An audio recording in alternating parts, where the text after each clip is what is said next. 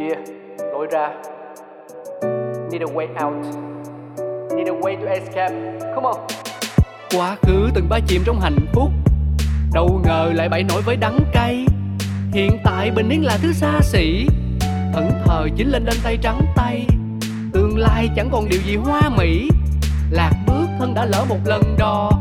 Mê cung mãi miết thèm những chân nghĩ. Loay hoay tìm lối thoát ra ai cho.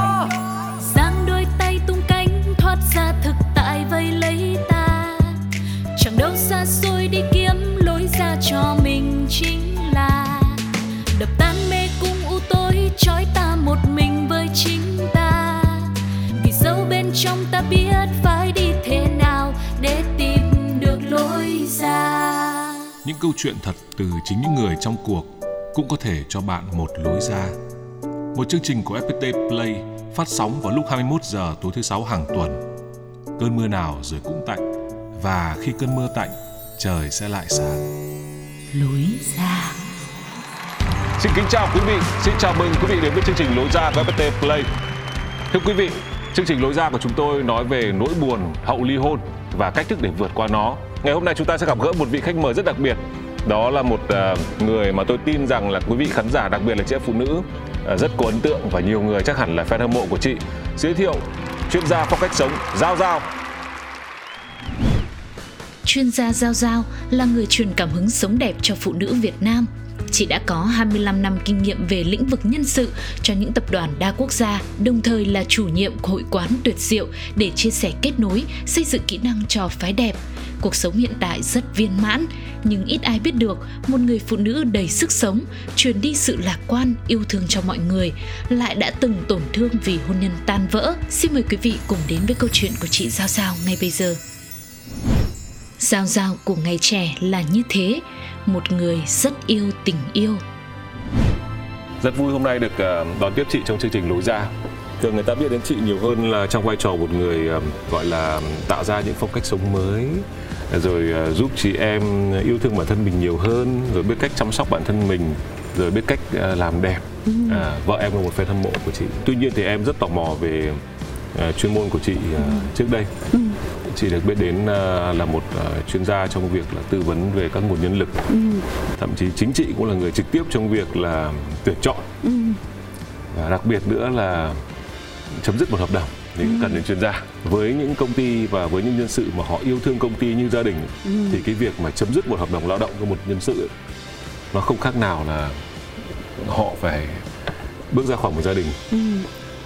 Vậy à, cái bí quyết của chị hay là cái cách thức của chị chị đã làm việc như thế nào với các nhân sự mà nếu cần phải cho họ thôi việc rất là cảm ơn cơ hội đến đây được trò chuyện với một người mà chị cũng rất là hâm mộ thì à, có một cái điều đặc biệt là sau 28 năm làm Vâng. giám đốc nhân sự cho rất nhiều tập đoàn đa quốc gia Vâng. từ lĩnh vực ờ, hàng luxury cho đến Vâng. tiêu dùng cho đến ngân hàng thì quả thật một vấn đề về phát triển tổ chức và phát triển con người trong các doanh nghiệp đều đau đầu như nhau to Vâng. hay bé hay là mới khởi nghiệp hay là một doanh nghiệp rất lớn thì đều có rất nhiều những vấn đề về nhân sự về Vâng. quản trị cũng như là về cách thức thấu hiểu và đối đãi dẫn dắt con người mà các nhà quản lý hiện nay thì vì quá bận rộn nên Vâng. là đôi khi chưa ưu tiên những cái năng lực về tổ chức hoặc là năng lực về thấu hiểu con Vâng, người do vâng. đó là những câu hỏi của em nó phải bắt nguồn từ việc là chúng ta tuyển thế nào chúng ta Vâng. lựa chọn và chúng ta phát triển thế nào chúng ta cơ cấu một cái công ty và chúng ta truyền thông thế nào để cho nhân viên họ luôn luôn hiểu rằng là rõ ràng đây cũng là một công ty có một gia đình có sự gắn bó nhưng đôi khi chúng ta phải đặt cái mục tiêu của tổ chức lên hàng đầu ví dụ Vâng. như khi đó cái vị trí này nó không còn nữa hay là cái sự thay đổi này nó diễn ra thì chúng ta cập nhật được cho nhân viên vào những lúc mà họ cảm thấy họ rất là gắn bó nhưng họ cũng đồng thời thấy cái sự làm chủ của họ ở trong đó. Vâng. Họ không cảm giác là họ đi làm thuê. Thì chị tin rằng là nếu chúng ta biết nắm bắt được tâm lý của mỗi cá nhân chúng ta gắn kết với họ trong ngay từ những giai đoạn ban đầu khi vào và chúng ta rất thành thật với họ về Vâng. cả mục tiêu của doanh nghiệp hay là cả mục tiêu của cá nhân nữa thì khi em chia tay một ai em không làm cho người ta cảm thấy đau đớn vâng cảm thấy bị xúc phạm Ừ. Bây giờ em tò mò về một uh, giao giao của thời trẻ. Ừ. Lúc ấy ờ, chị giao giao của thời trẻ như thế nào? hồi trẻ thì cũng giống như tất cả các cô gái khác coi tình yêu là một điều rất là quan trọng Vâng. và ít thấu hiểu về con người thấu hiểu về đàn ông Vâng. thấu hiểu về cuộc sống và đặc biệt là rất kém thấu hiểu về hôn nhân Vâng. nên là lúc mình còn trẻ mình cứ nghĩ là mình yêu ai và mình rất là chân thành mình rất là muốn xây dựng một gia đình có buổi chiều về nhà hai vợ chồng ăn một bữa cơm với nhau cuối tuần thì sẽ đi ăn sáng uống cà phê tức là cuộc sống nghèo giản dị cũng rất là happy Vâng. Và chính vì cái sự thiếu thấu hiểu đó cũng một mặt tốt là mình rất là trong trẻo mình rất là hy vọng mình đầy niềm tin với cuộc sống nên là mình dễ hài lòng lắm. Mình nghĩ là mình có thể chuẩn bị cho việc làm vợ làm mẹ. Và mình cũng đọc rất nhiều sách mình cũng từng trải qua rất nhiều mối tình để mình nghĩ rằng khi mình đã chọn một người chồng thì chắc chắn là mình sẽ có đủ gọi là kinh nghiệm Vâng, từ từ. Để- em em thấy cái từ rất nhiều mối tình. Như nào được gọi là rất nhiều mối tình. chị là một cái người phụ nữ mà rất là yêu tình yêu có Vâng. nghĩa là ờ, có thể có những cái giây phút thoáng qua một cái cảm giác nào đó gợi lên trong lòng mình về sự xúc động về tình yêu thì mình Vâng. cũng rất dễ nhưng mà có khi mình cũng yêu thầm người ta mình cũng không dám tỏ tình Ừ. và mình cũng biết là cái đó nó sẽ đi qua rất nhanh Vâng. nhưng mà vì sự từng trải trong việc là mình rất là nuôi dưỡng cái cảm xúc của mình nên là mình luôn nghĩ tình yêu rất là đẹp Vâng. mình luôn nghĩ là nếu mà lấy được người mình yêu thì rất là hạnh phúc trong Vâng. lúc mà lựa chọn một cái gia đình họ có tất cả những cái điều mình mong muốn chưa chắc là tình yêu đã đứng ở số 1 Nhiều người gặp và nói rằng tất cả chị em đều mơ ước lấy được một người an toàn như ông xã của Giao Giao. Thế nhưng ông trời sẽ không bao giờ cho cuộc hôn nhân nào an toàn 100%. Sự may mắn là điều quan trọng nhất trong hôn nhân. An toàn quá cũng toi, tính toán quá lại không thành. Sau này mọi người cứ đùa là ờ, mọi người bảo khôn ngoan không lại với rời đấy tức là cũng có rất là nhiều những cái sự cân nhắc tính toán đặt lên bàn cân xem là một cuộc hôn nhân thế nào sẽ là một cuộc hôn nhân hạnh phúc mọi người hay hỏi mình là nên lấy người mình yêu Vâng. hay là nên lấy người yêu mình Vâng, đúng. thì thật ra mình cũng lại cũng chẳng chọn người yêu mình mà cũng chẳng chọn người mình yêu mình lại chọn một cái người mà có thể làm bố của con mình Vâng. một người tử tế một người có một cái công việc rất là tốt cũng như là sự đam mê với công việc tức là một hình mẫu của một người đàn ông mà rất nhiều người phụ nữ Vâng. họ sẽ rất là thích an toàn à, luôn luôn là sẽ đặt gia đình lên trên hết các chị em trời ơi, thế thì chỉ còn ước mơ gì nữa có nhiều người gặp chồng của mình sẽ nói trời ơi sao mà kiểu tất cả các phụ nữ đều sẽ ao ước được lấy một người chồng an toàn như thế này Vâng. tốt tử tế à, rất là lịch sự không bao giờ có những phản ứng mà mình không biết trước không bao giờ nhậu nhẹt hay là có những cái gọi là bạn bè lôi kéo tất những gì mà mình hình dung là thói hư tật xấu của đàn ông là không có Uầy, thế ạ.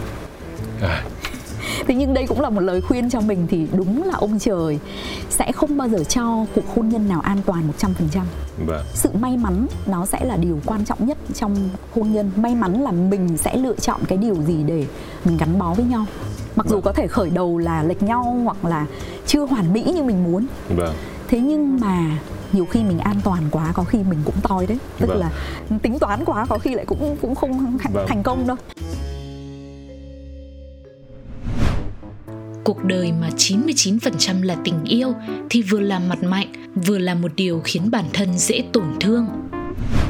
Chị có cầu toàn đến mức duy mỹ không? Em thấy- không ừ, ờ, thật ra mình cũng là một cô gái rất là ngây thơ và hồn nhiên trong tình yêu mình nghĩ là cứ yêu là là tất cả mọi thứ cho đến bây giờ nhiều khi mọi người vẫn hay trêu mình là giống như cuộc đời của mình là 99% dành cho tình yêu Vâng. thì cái đó cũng vừa là một mặt mạnh và một mặt là một mặt rất là dễ tổn thương dễ đau khổ dễ phải giấu rất nhiều cái cảm xúc của mình Sự chia sẻ của nhà báo Quỳnh Hương về câu chuyện của chuyên gia Giao Giao. Nhịp điệu không giống nhau thì khó có thể song hành một cách hạnh phúc nữa thường là những người rất là lãng mạn thì họ lại có một cái xu hướng là họ lựa chọn một người an toàn để mà nắm lại cho những cái bay bổng của họ để mà khiến cho cuộc sống của họ trở nên ổn định hơn. Nhưng chính cái sự an toàn đấy một lúc nào đấy lại khiến cho họ cảm thấy chán và không còn không còn đồng hành không còn cùng chung một nhịp được nữa. Một cái bài hát của Trịnh Công Sơn có cái lời rằng là tôi đi bằng nhịp điệu một hai ba bốn năm à, em đi bằng nhịp điệu 6, 7, 8, 9, 10 cái cuối, cuối cùng thì là gì? Mỗi người một nhịp điệu, nhịp điệu không giống nhau thì đương nhiên là họ rất là khó để mà có thể nhịp bước để mà song hành một cách hạnh phúc nữa. Mình luôn cố gắng giả vờ như không có vấn đề gì thế nhưng cảm giác không được yêu và bị ghẻ lạnh trong cuộc hôn nhân của chính mình thật sự rất kinh khủng. Hơn cả cảm giác ghen tuông mất mát phải mất 10 năm mình mới nhận ra mình xứng đáng với cuộc đời khác hơn chị ờ, từ lúc mà ly hôn tức là từ lúc bắt đầu có quyết định là sẽ dừng lại cuộc hôn nhân đấy cho đến khi mà thực tế chị ly hôn ừ. kéo dài khoảng bao nhiêu lâu 10 năm 10 năm ừ.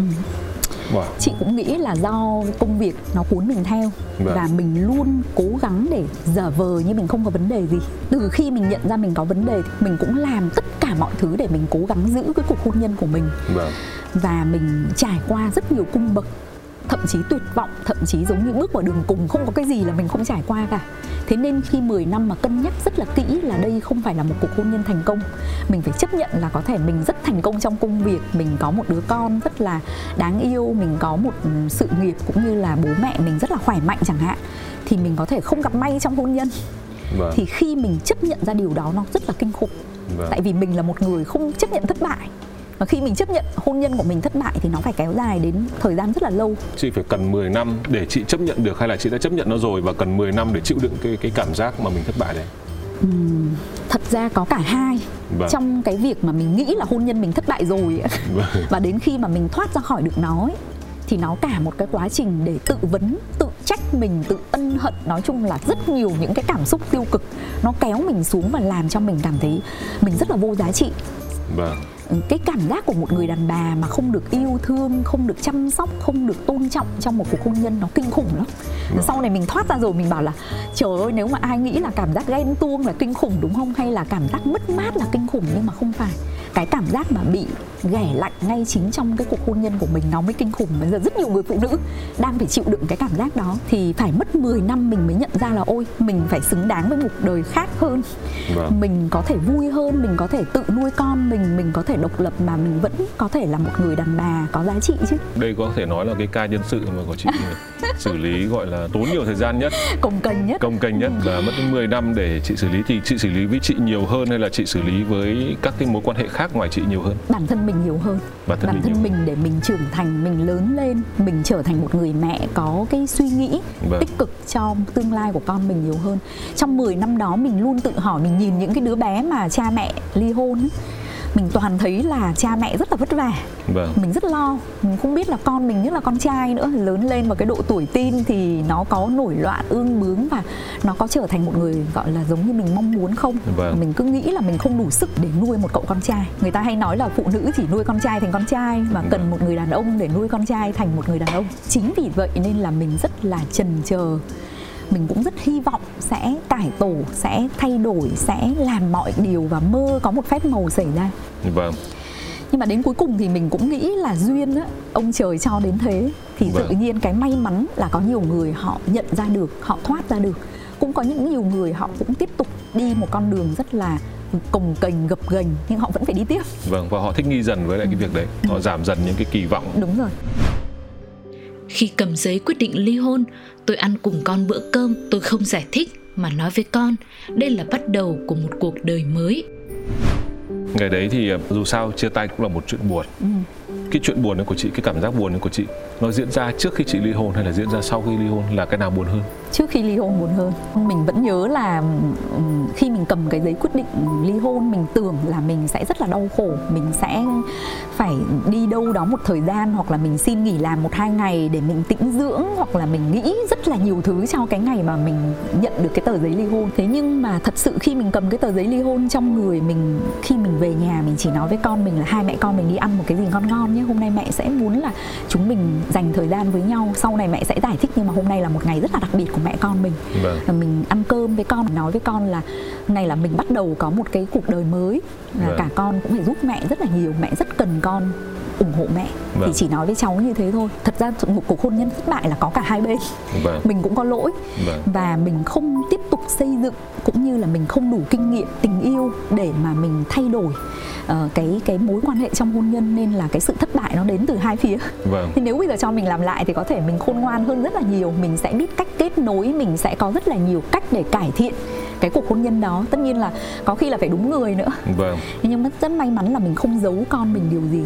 Mình Vâng. chia sẻ như một người bạn và chính vì việc chia sẻ cảm xúc cũng không có nói xấu hay là có cái sự thù hận nên là cái chuyện chia tay của mình nó rất là nhẹ nhàng với con mình. Vâng. Chỉ là một cái bước chuyển giống như Vâng. đi một con đường xong rẽ sang một đường khác chứ không phải là sự nặng nề hay là một cái gì đó mà để cho con cảm thấy là thua thiệt hay là tổn thương như nhiều cái gia đình khác cuộc đời có lúc bị đánh có lúc được nâng niu. Phải trải qua tất cả những cảm giác đau đớn thì mình sẽ càng thấy biết ơn. Chị là một người ờ, thành công. Trong sự nghiệp của mình có một ngoại hình dễ thương xinh đẹp. Yeah. chắc chắn là có nhiều người cũng theo đuổi có để ý. Chị bước vào một cuộc hôn nhân và chị phải cần đến 10 năm để ờ, chị chấp nhận một việc là mình có thất bại. Ừ. thời gian cứ dần dần dần dần chị nhận ra điều đấy. Hay có một khoảnh khắc nào mà chị thấy rằng là ồ đúng là mình thất bại rồi và mình phải chấp nhận nó. Có rất nhiều khoảnh khắc. Rất nhiều khoảnh khắc. nhưng mà thật sự là giống như mình như là một cái người mà mình cũng rất là có cái sự gọi là tự tin Vâng. là mình có thể sửa chữa mọi thứ nhất là trong các mối quan hệ với con người. Bởi vì Vâng. mình học về cái nghề đấy mà. Thì sao lại một cái người rất là yêu mình một cái người mà giống như mình nghĩ là mình có thể dẫn dắt được họ? Vâng. Tại sao mình không thể xây một mối quan hệ tốt đẹp với họ vâng. Thì khi mà mình nhận ra là nó không phải như mình nghĩ đâu không phải là trong tay mình có thể là ôm cả bầu trời đâu thì cái chuyện nó rất là kinh khủng. Và mình nhận ra cái tổn thương của mình nó lớn đến cái mức mà mình không nhìn thấy những vấn đề mình gặp trải trong cuộc sống. Cái lúc mà chị nhận ra bản thân mình thất bại trong một cuộc hôn nhân thì những cái ngày tệ nhất của chị nó sẽ như thế nào?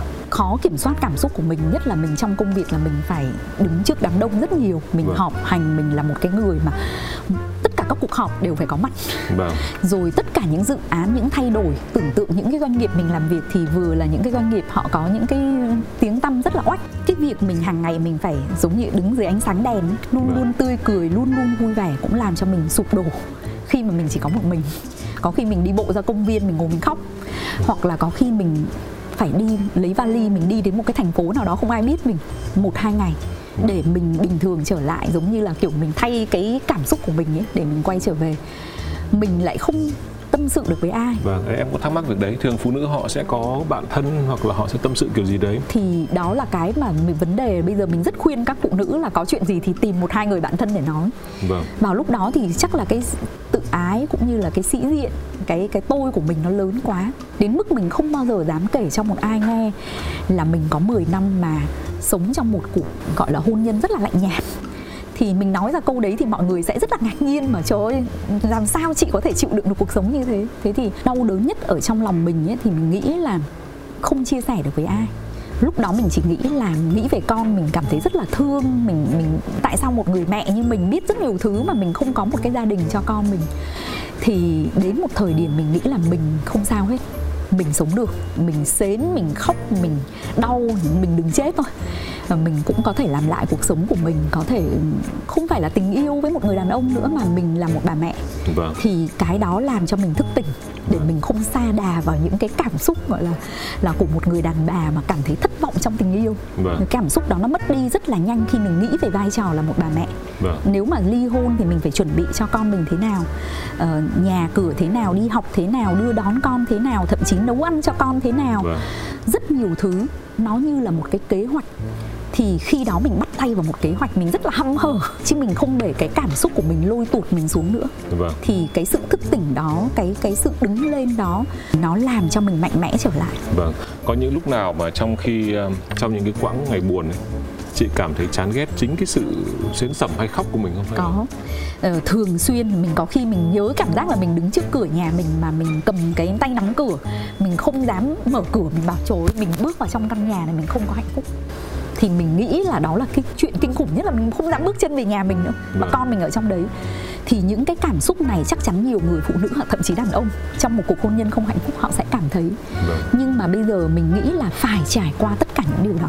Đấy là cái giá phải trả cho những cái sự bồng bột nông nổi ngây thơ và thiếu hiểu biết. Thì Vâng. cũng như cuộc đời có lúc mình bị đánh có lúc mình được nâng niu thì không sao cả. Phải khi trải qua tất cả những cảm giác đau đớn đó thì mình mới cảm thấy biết ơn Và từ khi chị chấp nhận được cái thất bại đấy của mình thì sau bao lâu thì chị có thủ tục ly dị? hai tháng Uầy. Chị mất 10 năm để có được cảm giác đấy. có được suy nghĩ định, đấy ừ, khi quyết định thì mất 2 tháng rồi còn sau đó thì hai tháng ừ. mà, mà trong đó đã có một tháng là tòa yêu cầu là về hòa giải rồi coi như là mất đâu khoảng một tháng và đúng là một pha xử lý nhân sự rất là cồng cảnh của chị ừ. trong vòng 10 năm nhưng mà nhân sự cần xử lý nhất trong vụ này lại là chị chứ không ừ. phải là, là bản thân mình thôi vâng một vài chia sẻ của nhà báo Quỳnh Hương về kế hoạch của tôi. Tôi khá là bất ngờ khi mà chị giao mất đến nhiều năm như thế để mà có thể ờ, ra khỏi cuộc hôn nhân không còn tốt đẹp của mình nữa. Thực sự là rất khủng khiếp.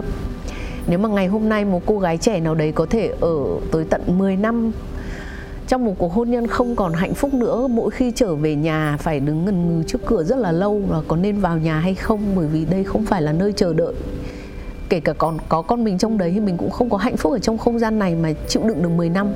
Thì tôi nghĩ là gần như bây giờ các bạn gái sẽ sẽ không không không đủ cái độ mà chịu đựng lâu như thế. Tôi thấy uh, nể chị giao ở cái phần mà chị set up để có một kế hoạch ra khỏi hôn nhân và đã bắt đầu bằng chuyện là chuẩn bị tinh thần cho con. Việc trò chuyện với con không giấu giếm với con và nói với con hết các vấn đề của bố mẹ chia sẻ với con như một người bạn. Để mà đứa trẻ nhận ra những cảnh huống ừ, con sẽ phải đối diện đấy là một cái cách mà chuẩn bị rất là rất là khôn ngoan và thông thái của một người phụ nữ mà có trải nghiệm và hiểu rằng là cái sứ mệnh tiếp theo mình cần phải đi tiếp cái cuộc đời mình như thế nào để cho đảm bảo rằng là con mình vẫn là một em bé được hạnh phúc và và cháu không bị uh, tổn thương gì sau những uh, chia ly của bố mẹ? Mỗi lần nhắc về vết thương ly hôn thì tôi vẫn đau đớn như bị dao đâm vào bụng mình.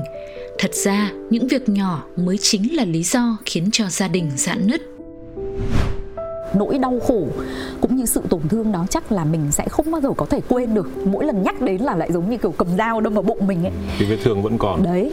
Thế nhưng mà mình nghĩ nếu bây giờ các cô gái trẻ bây giờ mà không bị áp lực về hôn nhân không nghĩ rằng là hôn nhân là tất cả thì có khi cũng không vào xa vào những cái cái mối quan hệ như mình. Hôn nhân không phải là tất cả.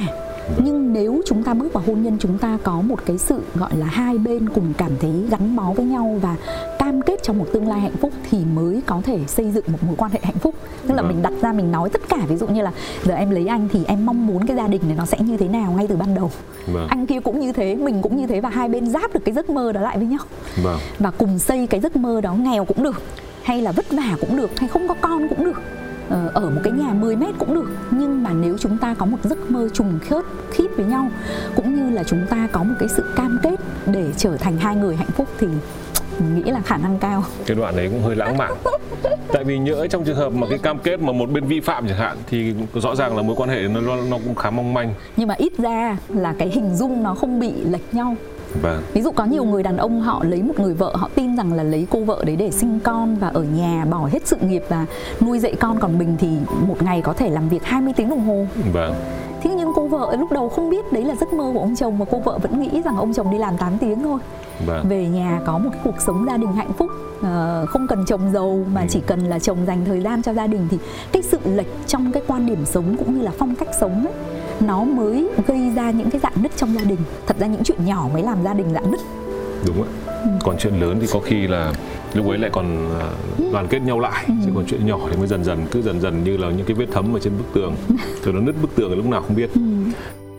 sự thấu hiểu là giây phút nào cần nói câu gì giây phút nào không cần nói điều gì mỗi ngày nếu như chúng ta quan tâm tới cảm xúc của người bên cạnh và nói một câu khích lệ thì cuộc sống này đẹp hơn nhiều lắm tại vì mình cũng làm nhân sự vâng. mình vẫn luôn nói với tất cả mọi người bất kỳ một người nào kể cả một cậu thanh niên trẻ lẫn một người phụ nữ trưởng thành cái điều mà làm cho họ sẽ hạnh phúc trong cuộc sống đó là một cái phẩm chất một cái năng lực rất đặc biệt đó là thấu hiểu con người có thể vâng. nó sẽ liên quan một chút đến nhân sự của mình vâng. nhưng mà nếu mình lấy một ông chồng mà ông thấu hiểu cảm xúc của mình ông ấy biết cách chạm vào những cái tâm tư tình cảm động cơ của mình thì rất dễ để mình có thể hy sinh mọi thứ để mình đi theo ông vâng. nhưng nếu một người đàn ông mà họ không thấu hiểu mình họ có thể rất tốt họ có thể rất là hoàn mỹ ở bên ngoài họ có thể là một người trong mơ của mọi cô gái nhưng nếu thiếu sự kết nối và thấu hiểu thì sau này mãi sau này rồi mình mới nhận ra cái thấu hiểu cũng như là cái chia sẻ cảm xúc được với nhau nó quan trọng hơn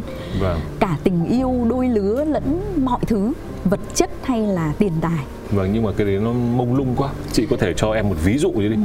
cụ thể như thế nào thì là một người đàn ông có thể gọi là thấu hiểu cảm xúc của mình. Ừ. ví dụ. Sau này thì mình rất là may mắn mình gặp một cái người bạn mà mình nghĩ là không những là một người chi kỷ người bạn đời của mình mà có một cái điều đặc biệt là lúc đó là cách đây khoảng 10 năm thì mẹ mình mất. Vâng. Ờ, thì đêm nào mình cũng khóc. Coi như là 11 giờ đêm là đến cái giờ khóc đến khoảng 2 giờ sáng. Vâng thì có những cái ngày mà mình có event và có những cái buổi họp rất là quan trọng thì cả ngày mình không bao giờ được khóc cả. Vâng. thì đến buổi tối khi mà nhà có tiệc thì mình phải chui vào trong phòng mình nằm mình khóc bởi vì cũng không chịu được. Thì ông nhà mình ừ, luôn luôn thấy mình vắng mặt 5 phút ở trong một buổi tiệc là ông sẽ chạy vào trong phòng. Mình giả vờ mình quay lưng đi xong rồi mình giả vờ bảo ôi em không sao đâu em đang xem một cái này chờ một tí thôi. Thì ông luôn luôn biết là đây là giây phút mình đang rất là buồn tủi. Và ông nói là lại đây anh ôm em một cái. Thì cái giây phút đó phải nói thật là nó còn hơn tất cả những cái điều vì mình biết khi mình tổn thương nhất. Mình vẫn được thương vâng. mình vẫn được hiểu mình vẫn được luôn luôn có một người để mắt đến mình ngay trong những cái cuộc vui. Thì uh, chắc là có rất nhiều người đàn ông họ sẽ nghe chương trình này mình nghĩ là có khi nào mình lạc đi cái cô gái của mình trong một giây phút nào đó. Vâng. uh, vì con cái vì tiền bạc vì công việc thì hãy để ý đến những lúc cô ấy mà một mình cố tủi vâng. thân cố rất là buồn và cố rất cần có một cái vỗ vai. Hoặc là vâng. cố bảo là em lại đây anh ôm em một cái có khi còn cho nhiều tiền mình cũng không thích bằng cái đó. Thì đấy là sự thấu hiểu cái cảm xúc cũng như là thấu hiểu con người là giây phút nào nói câu gì. Hay là giây phút nào thì cần không nói câu gì ừ. nó rất quan trọng đấy là sự thấu hiểu một ông chồng mà biết thấu hiểu cảm xúc của vợ thì tuyệt vời lắm nói thật là mỗi một ngày nếu như chúng ta chỉ cần quan tâm đến cảm xúc của người bên cạnh mà nói với người ta một điều khích lệ thôi thì cuộc sống này nó đẹp hơn rất là nhiều vâng. thì mãi sau này mình mới phát hiện ra đó chính là điều mình theo đuổi một người phụ nữ chỉ nên chiếm 20 đến 30% thời gian của người đàn ông. Đừng nên đặt định vị, kiểm tra email, điện thoại của họ. Đàn ông họ cần riêng tư và khoảng trống.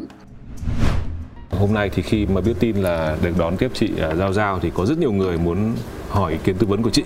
Vợ chồng em đang trên đà ly hôn. Chồng em 38 tuổi mới lấy vợ và em ít hơn chồng em nhiều tuổi. Lúc gặp anh ấy tất cả mọi thứ đều khiến em yên tâm ừ. về con người kinh tế tính cách sự quan tâm yêu thương em ừ. chồng em chăm chút quan tâm vợ con từng chút một khiến người ngoài cũng phải ngưỡng mộ cho đến nay em đi làm xa nhà tuần ờ, về tuần không vì công việc của em bận rộn và à, đi lại xa. Cũng thời điểm này chồng em bắt đầu có bồ. Ừ. à chị bồ này hơn chồng em 2 tuổi. Chả tức là uh, hơn cả chồng 2 tuổi. Tức là anh ấy đã lấy vợ năm 38 ờ, tuổi cứ cho là một hai năm đi thì ờ, cô ấy cũng hơn 2 tuổi anh dành mọi quan tâm thời gian cho bồ ừ. lén lút dùng hai điện thoại ừ. em biết chuyện nhưng không có chứng cứ rõ ràng nên anh luôn chối ừ. một năm qua em hay nhức móc anh ấy nhiều ừ. tình cảm vợ chồng em căng thẳng vô cùng em có gắn định vị theo dõi thì thấy có đêm ông qua nhà bồ ừ. vợ chồng em cãi nhau luôn thật sự thời điểm ấy stress vô cùng lúc nào cũng trong trạng thái hòa khóc có lần hai vợ chồng ngồi lại tâm sự ông nói ông có nỗi khổ riêng. Ừ. sau này em sẽ hiểu. Ông nói sẽ không bao giờ vì người ngoài mà bỏ vợ con. Ừ. không muốn ở nhà vì hay bị nhức móc ừ. hay bị cãi vã thôi. Cho đến hiện tại khi em đã đi làm lại anh vẫn liên hệ qua lại với bà bồ. Vợ chồng em lại xa nhau tình cảm ngày một xa cách. Em không muốn kết thúc cuộc hôn nhân này nhưng em thấy mình bất lực quá không biết làm gì và như thế nào. Anh chị cho em xin lời khuyên với ạ chị thấy không? Tức là cái diễn tiến của cái câu hỏi này là ban đầu là anh ấy sau là ông ấy. Đấy, còn ban đầu là chị bồ sau là ba bồ. Tức là cái độ cảm xúc nó cũng có độ tăng tăng tiến nào với trường hợp này thì chị thấy thế nào? Đây cũng là một cái vấn đề mà mọi người bây giờ hỏi rất là nhiều. Vâng. thì rất là xin chia buồn với người bạn gái mà có hai đứa con mà phải rơi vào trong một cái hoàn cảnh phải nghi ngờ phải đặt định vâng, vị vâng. cái mà làm cho người phụ nữ đau khổ nhất là cái điện thoại của ông chồng. Thế đừng bao giờ sờ vào điện thoại của chồng email của chồng hay là sự riêng tư đàn ông họ rất cần có một khoảng trống có một riêng tư nhiều khi chả để làm gì. Vâng. nếu mà mà em đến nhà chị em sẽ thấy nhà chị có một cái khu vực là cấm phụ nữ. Thế là làm nào để có cái khu đấy thì nó là một khu rất là rộng có những vâng. chỗ để gọi điện thoại cho chỗ ngồi vì là đàn ông họ rất cần giải trí họ rất cần sự riêng tư họ cần đọc sách họ cần có một không gian riêng và thời gian riêng một người phụ nữ chỉ nên chiếm dụng 20 30 phần trăm thời gian của một người đàn ông thôi đừng hành hạ bản thân vâng. mình đừng đi đặt định vị cũng đừng đi soi điện thoại của chồng thì như thế cuộc sống sẽ rất hạnh phúc vâng. em cũng uh, lưu tâm cái này để có gì em về viết đơn xin đề xuất với lại sếp của em cũng đừng nghĩ là cứ đàn ông họ đi ra riêng một chỗ là họ có ngoại tình hay là họ vâng. nhắn tin cho cô nào Vâng. Thật ra mình phải tạo ra một cuộc sống vui, thú vị, hạnh phúc mà cả hai bên đều cảm thấy là ở trong nhà mình vui nhất vâng. thì họ sẽ không ra ngoài, họ vâng. sẽ không tìm kiếm các mối quan hệ bên ngoài. Khi mà người chồng nói là anh có nhiều cái nỗi tâm sự lắm, anh không vâng. thể nói với em được thì ở đây chúng ta thấy một dấu hiệu cảnh báo là sự chia sẻ cũng như thông hiểu của người chồng với người vợ đã không còn nữa cái người vợ này họ vì con cái vì áp lực cuộc sống vì tiền bạc mà họ cũng đã mất cái lòng tin cũng như cái sự cảm thông đối với người chồng vâng. người chồng đi gặp một cái người bạn gái lớn tuổi hơn tâm lý hơn nhẹ nhàng hơn chỉ đi một tuần có khi một hai tối gặp nhau đi uống cà phê hay là thậm chí gần gũi nhau thì nó rất là vui nó rất là đẹp vâng. nếu bây giờ ở cạnh một bà vợ 24 trên 24 có những lúc mà cãi cọ cầu nhau mắng nhau thì nó rất là mất đẹp và vâng. nó mất vui cái tâm lý là một người chồng một người cha ấy, nó chỉ chiếm 70 80 phần trăm thời gian. 30 đến 40 phần trăm thời gian họ vẫn mong được trở về cái thời thanh xuân rất là sôi nổi rất là nhiều niềm vui có khi cũng không phải bố bịch đâu vâng. nhưng họ muốn được tôn trọng họ muốn được thấu hiểu họ muốn được lắng nghe vâng. cái tôi của họ rất là lớn mà khi nào mà cái người vợ ở bên cạnh không còn chia sẻ được với họ nữa cái cuộc sống gia đình làm cho họ thấy cái cuồng quay cơm áo làm cho họ thành một cái ông trông đứng trước gương nhìn thấy mình không còn oai hùng như xưa nói ra câu gì thì vợ cũng nói Kê xoáy đấy, vâng. thì những cái điều đó nó là những cái việc làm cho một mối quan hệ nó tệ đi nó vâng. dạn nứt đôi vợ chồng này cần có thời gian vâng. và có một người lớn hơn để gắn hai người lại với nhau có những giây phút biết ơn những cái niềm vui khi ở cạnh con có những cái điều mà chỉ có hai vợ chồng mới có thể chia sẻ được thì mình nghĩ là có rất nhiều cơ hội để có thể hàn gắn nếu như cả hai có thể thành thật với nhau về vâng. những cái mong đợi của mình. Câu hỏi tiếp theo. Sau vài năm lấy chồng thì ông chồng em đã hiện nguyên hình là một người vừa lười vừa bẩn. Không nói chuyện ngọt ngào và còn nghiện nhậu nữa. Em cũng không hiểu sao mà trước em không nhìn thấy những tật xấu này của ông chồng em. Việc gì cũng đẩy cho em làm.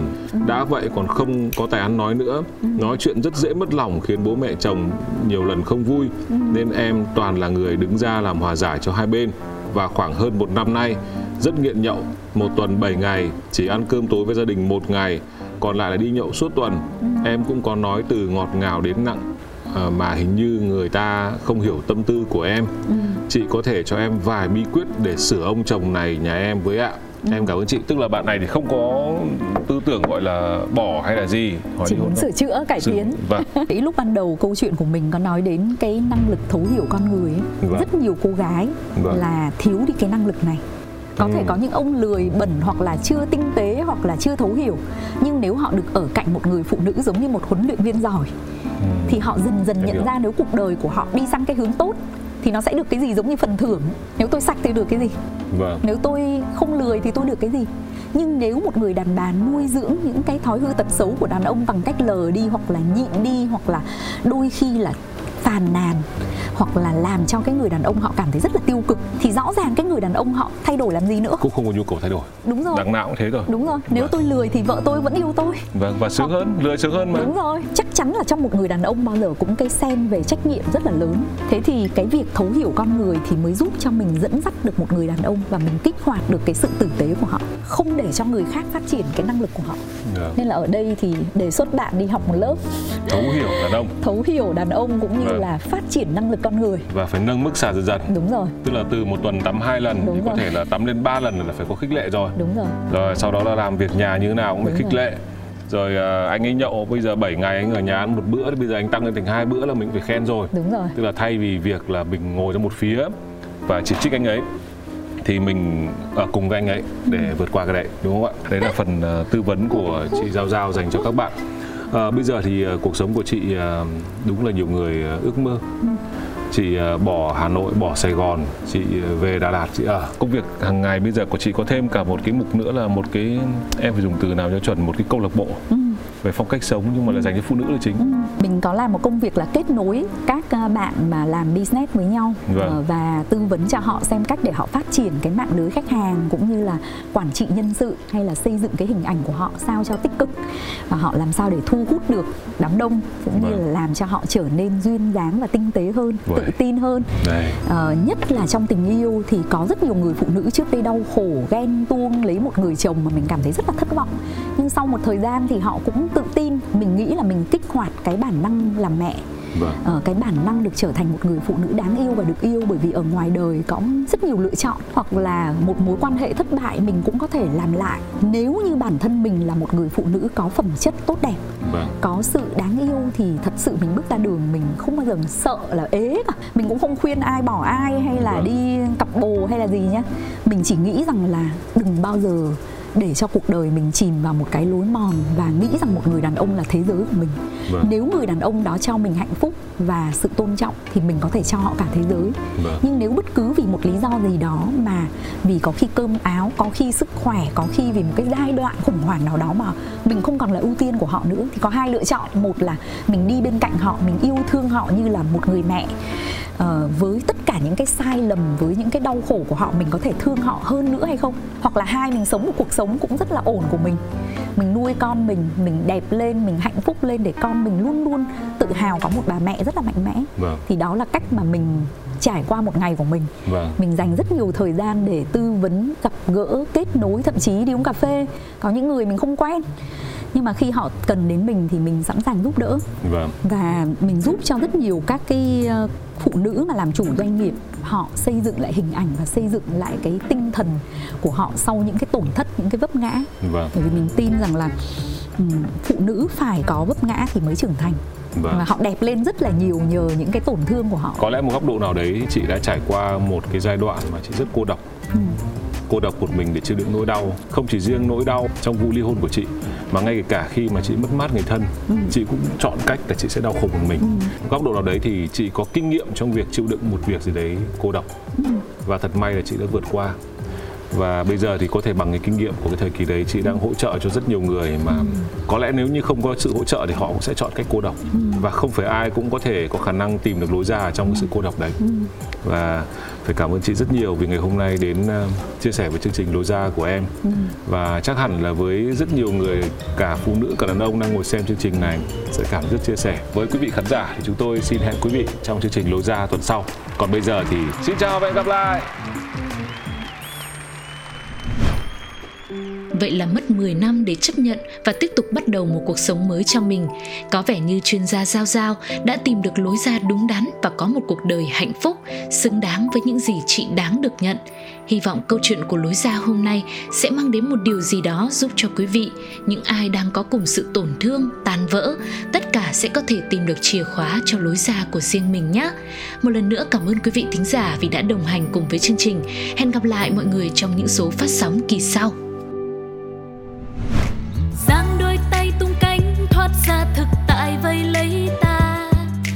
Đâu xa xôi đi kiếm lối ra cho mình chính là đập tan mê cung u tối, trói ta một mình với chính ta vì sâu bên trong ta biết phải đi thế nào để tìm được lối ra Những câu chuyện thật từ chính những người trong cuộc cũng có thể cho bạn một lối ra. Một chương trình của FPT Play phát sóng vào lúc 21 giờ tối thứ sáu hàng tuần. Cơn mưa nào rồi cũng tạnh và khi cơn mưa tạnh, trời sẽ lại sáng. Lối ra